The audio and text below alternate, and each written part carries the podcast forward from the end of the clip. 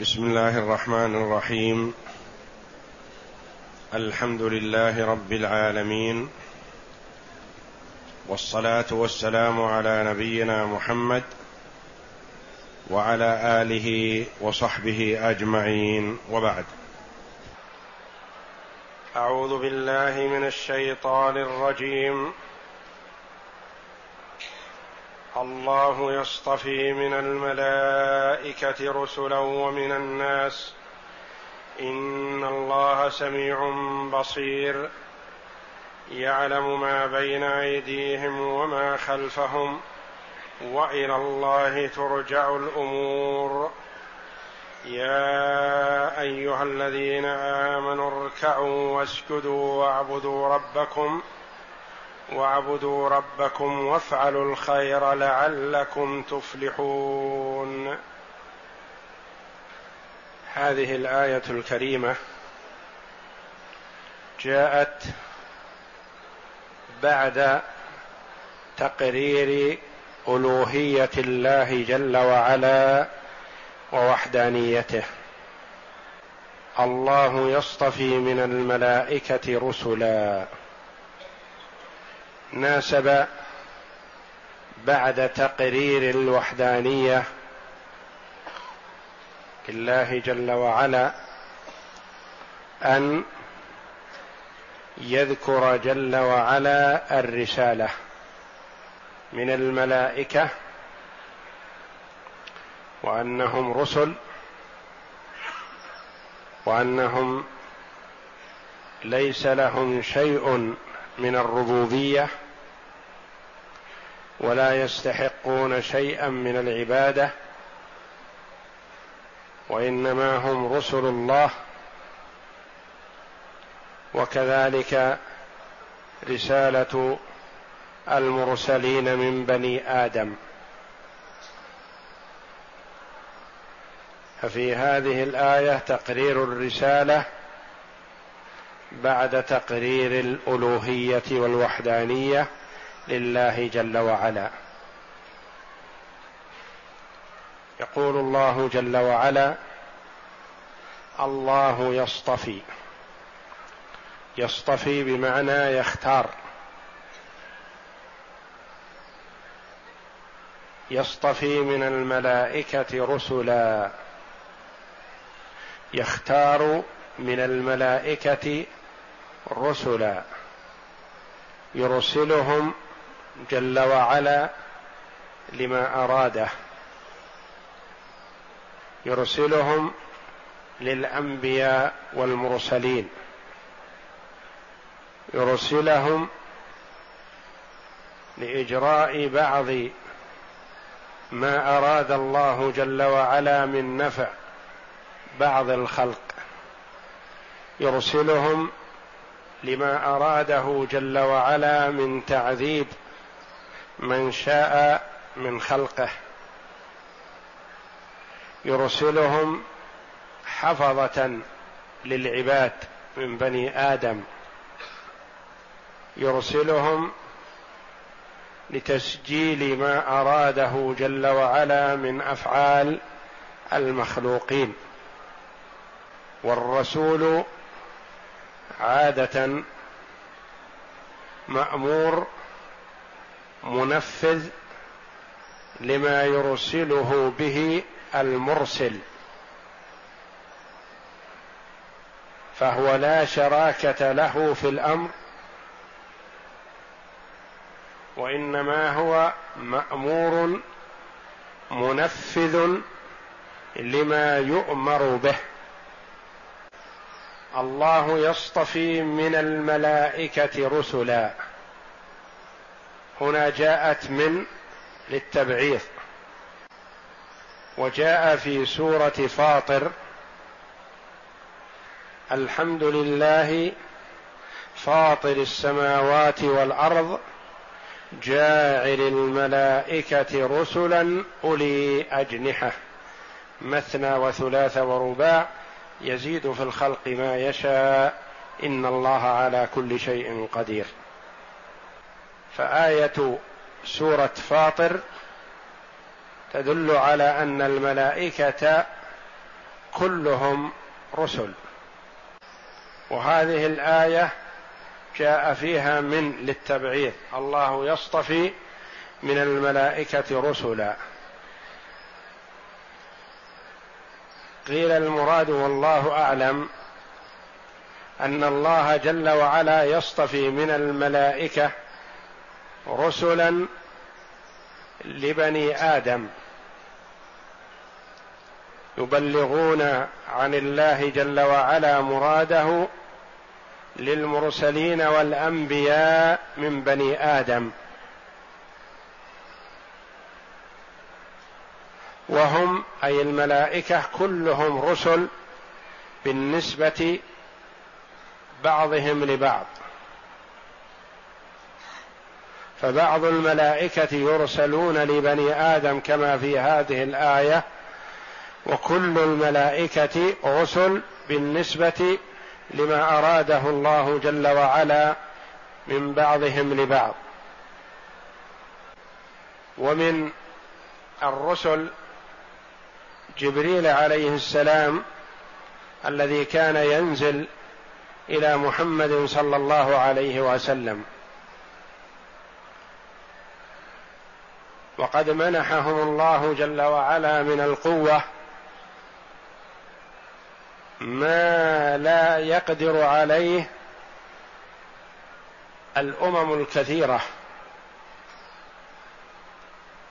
فقد ورد أن جبريل عليه السلام اقتلع قرى قوم لوط وكانت سبع قرى بطرف جناحه ورفعها إلى السماء إلى العلو حتى سمعت الملائكة صياح ديكتهم ونباح كلابهم ثم رماها فجعل أعلاها أسفلها بأمر الله جل وعلا.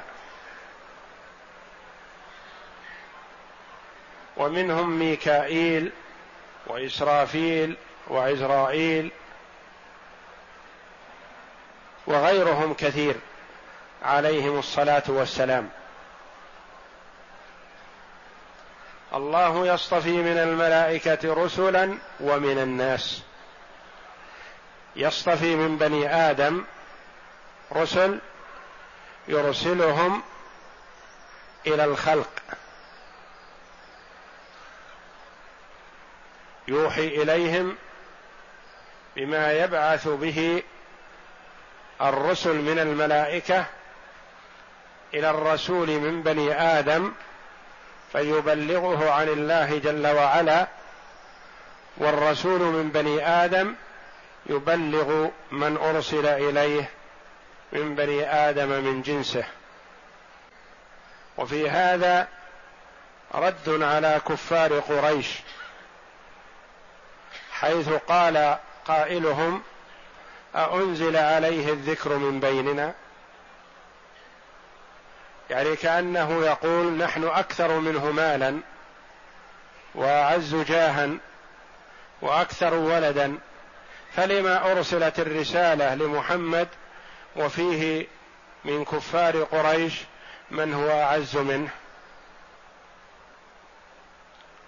فليست الرسالة لمن كثر ماله أو كثر ولده أو عظم جسمه أو نحو ذلك وإنما هي اصطفاء من الله جل وعلا لمن شاء من عباده. فالله جل وعلا اصطفى محمدا صلى الله عليه وسلم على سائر الخلق بأن فضله بأن جعله خاتم الرسل وأرسله إلى الثقلين الجن والإنس.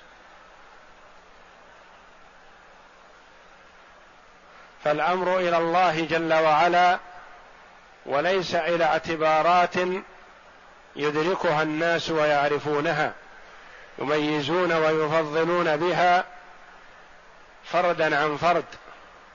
بل الأمر إلى الله جل وعلا وهو الذي يعلم حقيقة الأمر وهو إذا جل وعلا أرسل من شاء من خلقه إلى من شاء من خلقه يرسله جل وعلا عن علم واختيار وإدراك لحقيقة الأمر. الله يصطفي من الملائكة رسلا ومن الناس. واصطفى من شاء من الرسل ففضلهم على بعضهم. فقد ميز الله جل وعلا إبراهيم عليه السلام بالخلة فهو خليل الرحمن. وميز موسى عليه الصلاة والسلام بالكلام بأن كلمه الله جل وعلا فهو كليم الرحمن. وميز محمدا صلى الله عليه وسلم بفضائل عديدة. وميز عيسى عليه الصلاة والسلام بأنه يحيي الموتى ويبرئ الأكمه والأبرص بإذن الله جل وعلا. واصطفى بعض الرسل على بعض واصطفى الرسل على الأنبياء واصطفى الأنبياء على سائر الخلق.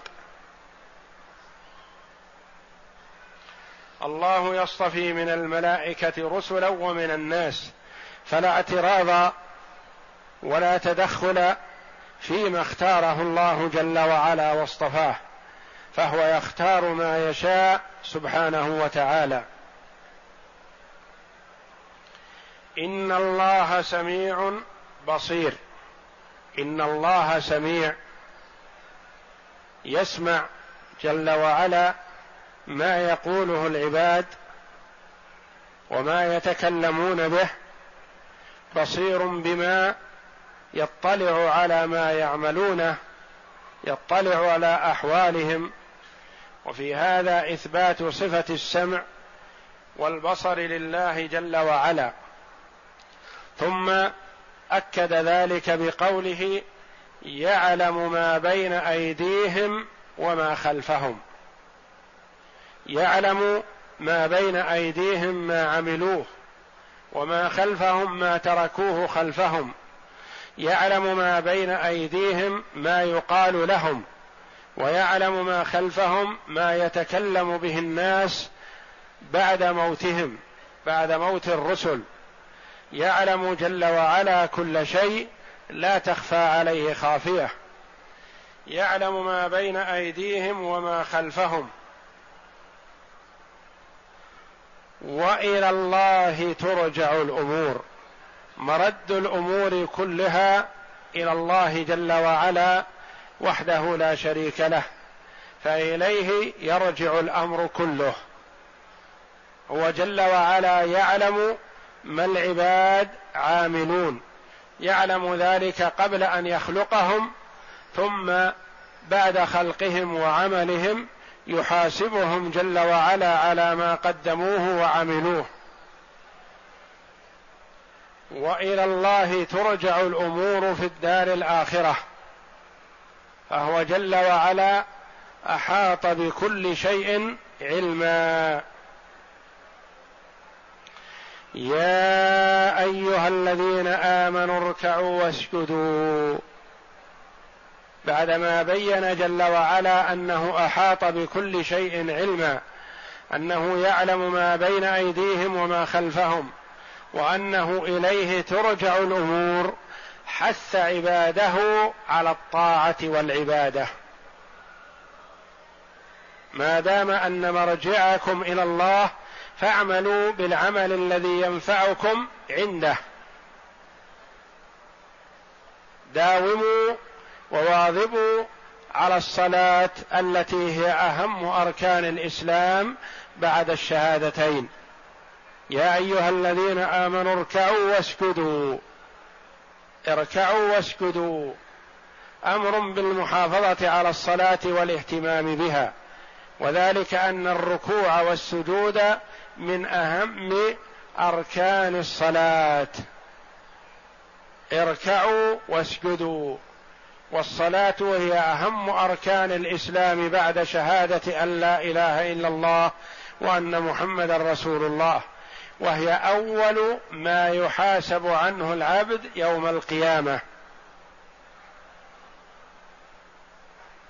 وهي الصلة بين العبد وبين ربه. وهي المعيار للعبد. إذا أراد العبد أن ينظر قدره عند الله جل وعلا فلينظر إلى قدر الصلاة عنده. يا أيها الذين آمنوا اركعوا واسجدوا وافعلوا الخير. الصلاة من فعل الخير ولكنه جل وعلا نوه عنها وحدها من باب الاهتمام بها. بيان للعباد بأهمية الصلاة بالتأكيد عليها وحدها ثم الأمر بفعل الخير ومن ضمن الخير الصلاة. يا أيها الذين آمنوا اركعوا واسجدوا واعبدوا ربكم ائتوا بما أمركم الله جل وعلا به تعبدا له وذلا بين يديه. اعبدوا ربكم بفعل ما أمركم الله به واجتناب ما نهاكم الله عنه.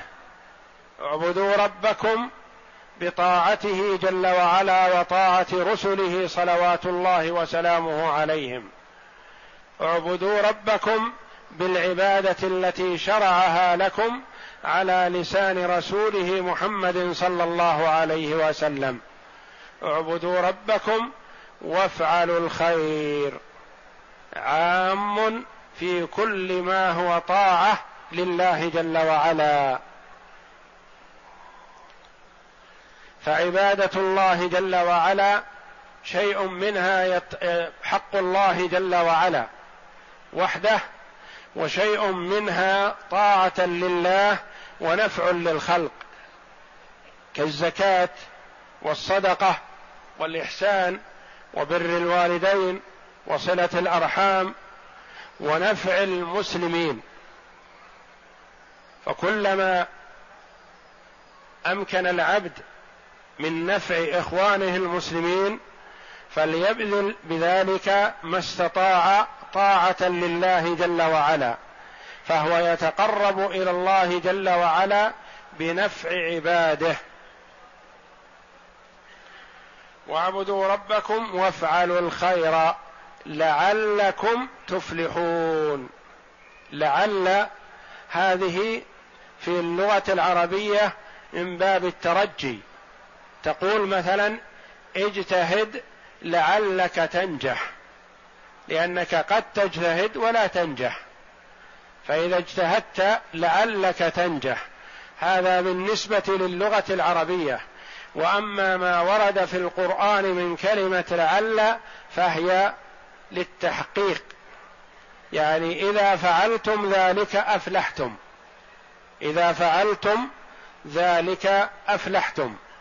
إذا أديتم ما أمركم الله جل وعلا به بالصلاة وعبدتم الله جل وعلا حق عبادته وفعلتم الخير أفلحتم حينئذ.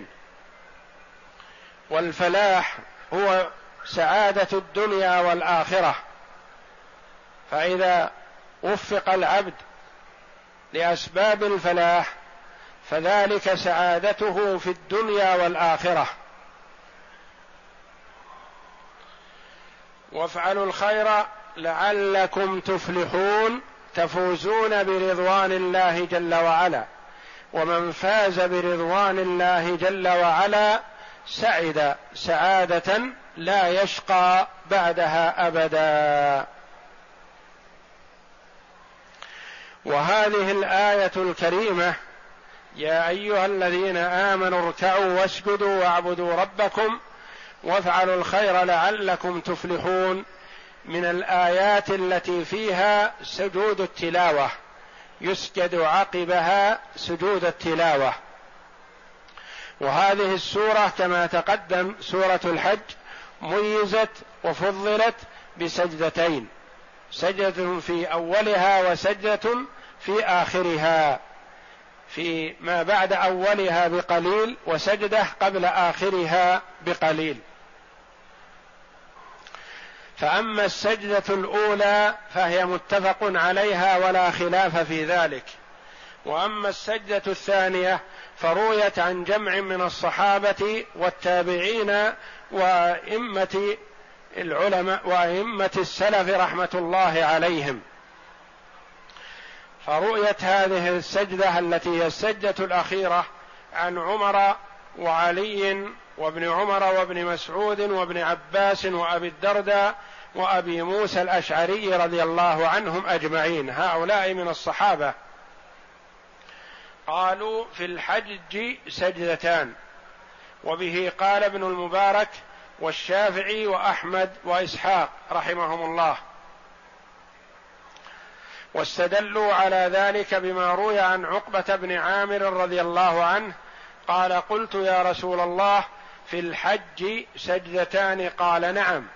ومن لم يسجدهما فلا يقرأهما. أخرجه الترمذي وأبو داود. وعن عمر بن الخطاب رضي الله عنه أنه قرأ سورة الحج فسجد فيها سجدتين. وقال أي عمر رضي الله عنه إن هذه السورة فضلت بسجدتين. أخرجه مالك في الموطأ. وذهب قوم من العلماء رحمهم الله إلى أن في الحج سجدة واحدة وهي السجدة الأولى وليست هذه بسجدة وهذا القول مروي عن الحسن وسعيد بن المسيب وسعيد بن جبير وسفيان الثوري وأبي حنيفة ومالك رحمهم الله. بدليل أنه قالوا بدليل أنه قارن السجود بالركوع. فدل على أن هذا السجود ليس سجود تلاوة وإنما هو سجود الصلاة. وقد اختلف العلماء رحمهم الله في عدد السجدات في القرآن. فقال بعضهم إحدى عشرة سجدة وليس في المفصل سجود. وقال وقال جمهورهم أربع عشرة سجدة. وقال بعضهم خمس عشرة سجدة. فالذين قالوا أربع عشرة منهم من حسب في الحج سجدتين ولم يحسب السجدة في سورة صاد. ومنهم من قال في الحج سجدة واحدة واحتسب سجدة سورة صاد. ومنهم من قال خمس عشرة سجدة واحتسب في الحج سجدتين واحتسب سجدة سورة صاد. وفي المفصل ثلاث سجدات. وأكثر العلماء إلى أنها أربع عشرة سجدة. لكن قال الشافعي رحمه الله في الحج سجدتان وأسقط سجدة صاد. وقال أبو حنيفة في الحج سجدة واحدة وأثبت سجدة سورة صاد. وبه قال أحمد رحمه الله في رواية عنه والرواية الأخرى عنه أن السجدات خمس عشرة سجدة واحتسب في الحج سجدتين وفي سورة صاد سجدة. وذهب قوم إلى أن المفصل ليس فيه سجود فقالوا لا سجود في سجدة النجم ولا في سورة الانشقاق ولا في سورة اقرأ. فمعنى هذا يكون على رأي الجمهور أنه ليس في القرآن إلا إحدى عشرة سجدة عند من حذف ثلاث السجدات في سورة صاد في سورة في سور المفصل. والثابت أن النبي صلى الله عليه وسلم سجد في المفصل ثلاث سجدات. فعلى هذا تكون أربع عشرة سجدة أو خمس عشرة سجدة. والله أعلم. وصلى الله وسلم وبارك على عبده ورسول نبينا محمد وعلى آله وصحبه أجمعين. وجمهور العلماء على أن سجود التلاوة سنة وليس بواجب. ويرى بعضهم ويروى عن أبي حنيفة رحمه الله أن سجود التلاوة واجب على من قرأ سورة السجدة والله أعلم.